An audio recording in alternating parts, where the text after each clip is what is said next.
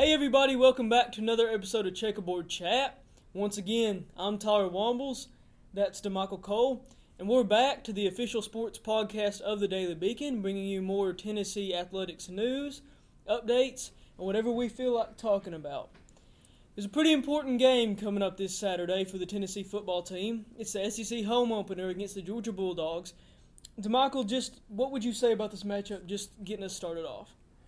Well, it's going to be the most interesting game of the season so far for a variety of reasons.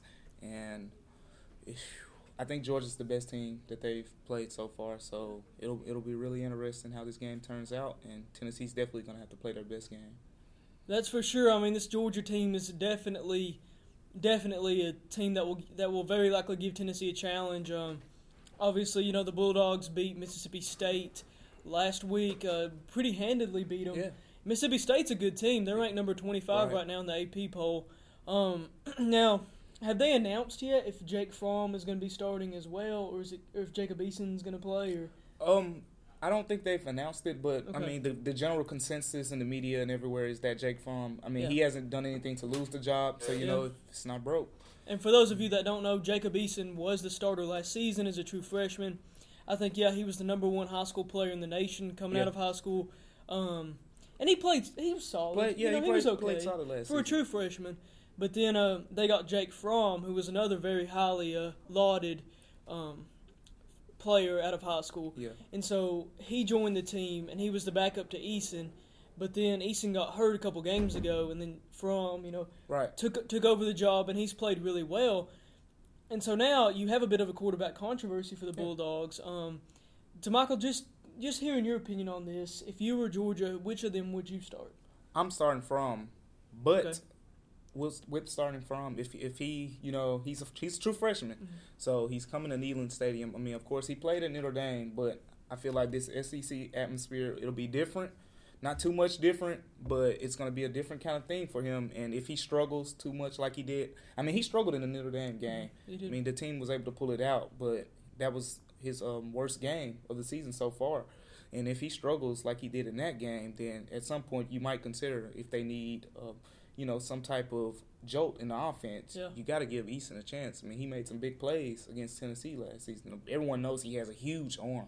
Oh, yeah. And he can make all the throws. I think he's the more talented quarterback, Eason is. But, I mean, Fromm hasn't done anything to relinquish the job. Well, I think that's definitely a good point. And talking about that almost, not a two-quarterback system, but this situation where the Bulldogs will likely start Fromm, but they could go to Eason if the game's not going the way they want to. It's also pretty interesting compared to Tennessee's own quarterback situation. Yep. Obviously, Quentin Dormady has been the starter this whole time. Jarrett Garantano, they both competed all throughout the offseason. Garantano's played in two games, hasn't really played well in either of those appearances. But it was against UMass, he did come in at a pretty critical time of the game. Late in third quarter. Yeah, when the game was still really close, and he was actually benched for Dormady around the fourth quarter. Played against Indiana State a couple games before, ended up throwing a touchdown, but only completed about a third of his passes. DeMichael, just talking about this Tennessee quarterback situation, what have you seen out of both of the players, and what do you expect to see this Saturday? Well, I feel like Dormady is clearly, he's shown that he's the starter. Mm-hmm. I think you have to say right now that Dormady is the quarterback that has looked more composed. But then again, Dormady hasn't, looked like a world beater by any means. He struggled in some games, in particular, the Florida game. He had his struggles. And Garantano, when your starter's struggling and you want to put in your backup, like Butch said, he put him in because he wanted him to give the offense a boost. Yeah. And that was his chance to earn the starting job. Sure, yeah. And he didn't take advantage of that chance. But I don't think it's over yet because, honestly, I feel like it actually was pretty weird how, to me, I believe it was the Indiana State game, when Dormady was in the game, the team ran a lot of read option type principles, but when Garantano came in, you saw a lot of rollout passing. That's true, yeah. I was surprised to see that. I mean, you'd want to see Garantano get a lot more of the read option type place. Switch. Yeah, because you haven't seen a lot of that. No. I mean, we've probably seen what him take a couple out of the running back's pocket. I mean, there was one he had the mesh in the fumble, mm-hmm. but I feel like that's where he could provide a difference, because I know we've seen it in pretty much every game where the defensive end is crashing down or the outside linebacker is crashing down, and Dormady just has a huge hole, but he gives it to the running back, and that could help Kelly out a lot. That could help the wide receivers out. That could help the offensive line out. So Garantano can provide a jolt with the right play calling, I would say, but Dormady is your guy right now. Yeah. And, I agree with that. I think obviously Tennessee has not had the best stretch of four games. They are 3-1, but they, obviously the game, to Florida was a game that a lot of fans felt that Tennessee should win. Obviously the UMass contest was a game that many fans weren't pleased with. But I do agree. I think Dormady is still the guy for this team. I think over the summer and during the offseason, he really carved out a leadership role on this team, and I think the team does respect him and look to him as a leader. And I think it's really interesting that you brought up that whole read option for Dormady and then like a rollout pass for Garantano. Mm-hmm. What DeMichael's saying with that, is essentially, Dormady's more of the pocket passer, traditional pro-style player, while Garantano is really lauded as, a dual threat, really athletic guy. A lot of guys have compared him to Josh Dobbs, who is now playing with the Pittsburgh Steelers. I would say some of that play calling may have been the situations of the game, because when Garantano had to go in, they really needed a spark in the passing game. But you're right. Yeah, you would think that they would have more of a passing idea for Dormady whenever he's in the game, more of, a handoff and then maybe play-action pass. Yeah, just more pocket pass principles within the game. I mean, it's like they're running the Josh Dobbs type offense with Dormady, and that's not his game. No, it's not.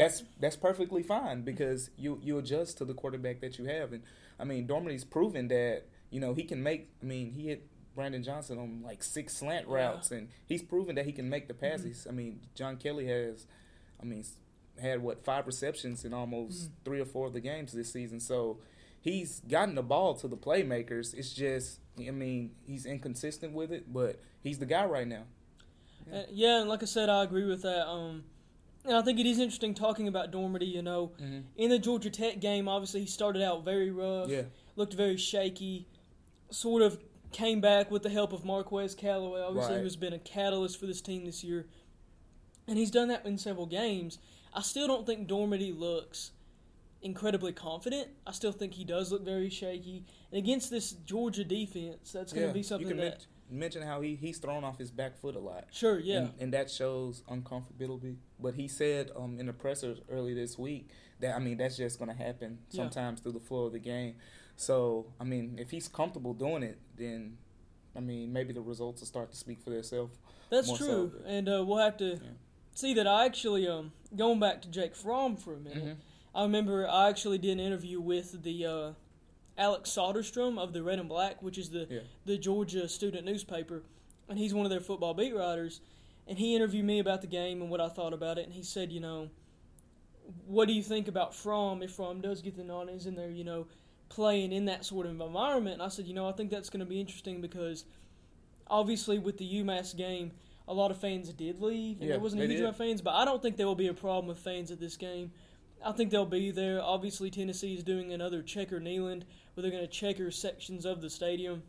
But I think it will be very interesting to see, how does Jake Fromm play in Neyland? How does that's the biggest factor in the entire game, in my opinion, simply because that's Tennessee's advantage. Mm-hmm. I feel like offensively, Georgia has an advantage. Defensively, Georgia has an advantage. But Tennessee will be playing at home.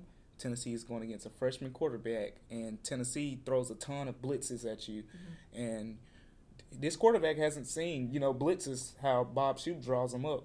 That's and true. How is he going to react in a 3rd and 5 when he thinks the defensive end is coming, but instead it's 2 linebackers coming right up the middle? Yeah. So how is he going to react when that's happening and things of that nature? So, they could rattle him.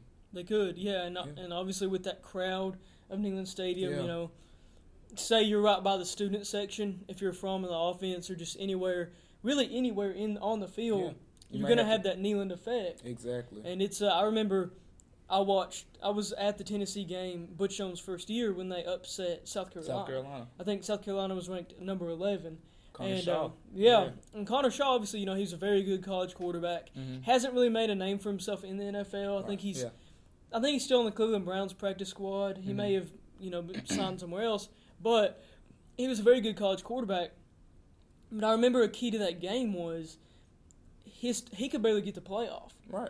His linemen could not hear him call the snap. They could not hear him call the cadence. And that has a huge effect. Oh, yeah. Well, I mean, if you're false starts, delay of game, just all those sort of things, it can derail any offensive drive. And you got, fast guys off the edge like Kyle Phillips and Darrell Taylor. Yeah. They're flying off of the edge. And, that could make a huge difference. And Neyland Stadium, it'll be interesting because last week we saw, that stadium was maybe half empty generously after halftime. There weren't a ton of fans in there to start the game. Yeah, exactly. They said the attendance was, I think, 95,000, but that seemed pretty generous. Right, yeah. That was probably paid attendance. Yeah, yeah. But it'll be interesting because the fans will have to show up, but we know right now there aren't a lot of fans on Butch's side. But, then again, you have to cheer for the players. Yeah. And I feel like, if the fans want this game to be a win, which I'm pretty sure they do, they have to show up. And it's the biggest advantage, in my opinion. And I'm glad you mentioned the whole fans of being on Butch's side thing, because that was actually something we're going to get to as well. Obviously, there's been a lot of talk about Butch Jones, about his job security going into this game.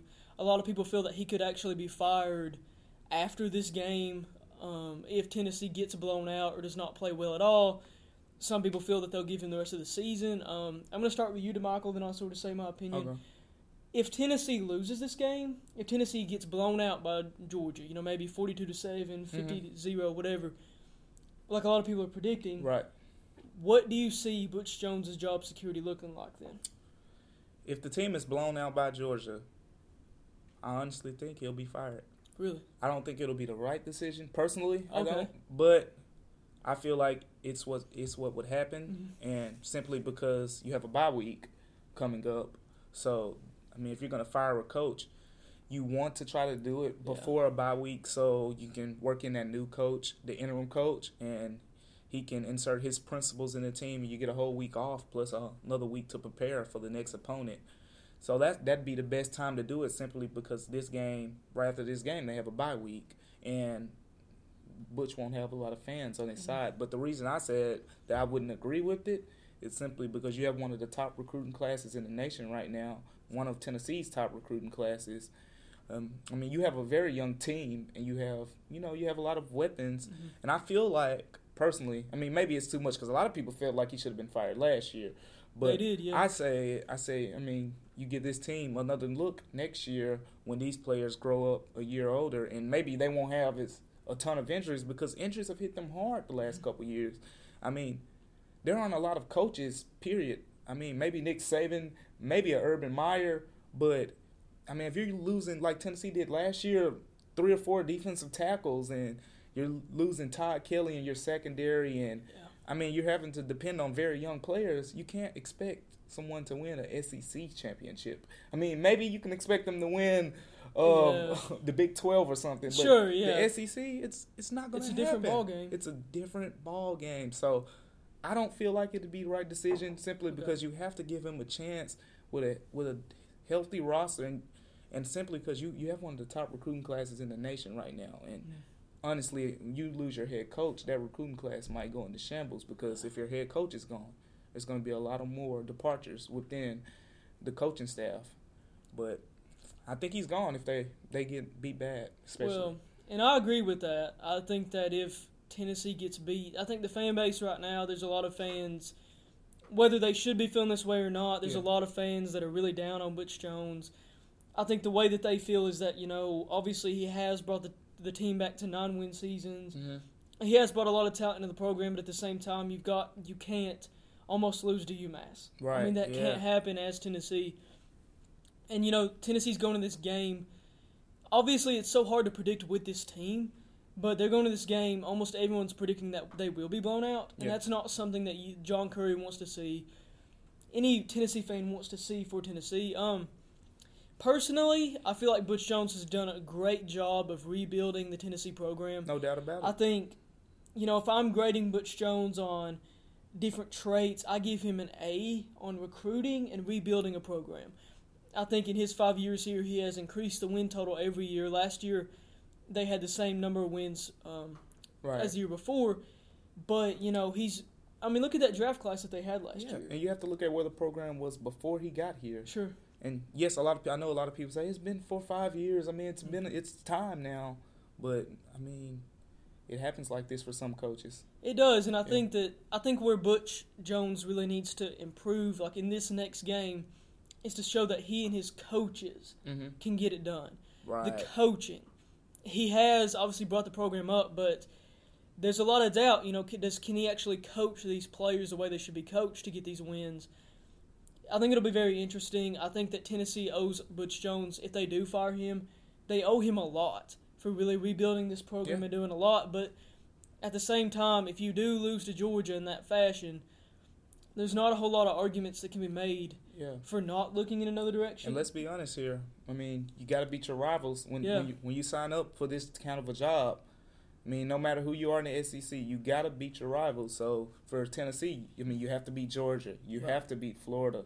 I mean, you have to at least be competitive, you know, against Alabama. Yeah, at least, so we'll say at least be competitive against Alabama. Being competitive against Alabama, that might be the toughest of all the games you mentioned. But I think that's just obviously the biggest storyline going into this game. It's going to be very interesting to see what happens, but that's going to wrap it up for us today. Thank you, everybody, for watching. This is Tyler Wombles. That's DeMichael Cole. Be sure to follow the Daily Beacon on Twitter, at UTK Beacon Sports. Follow the Daily Beacon Twitter as well.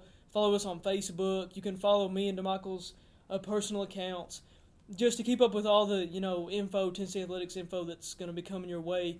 Keep track of the website. But that's going to wrap it up for us. So, like I said, this is Tyler Wombles. That's DeMichael Cole, and we will see you next week.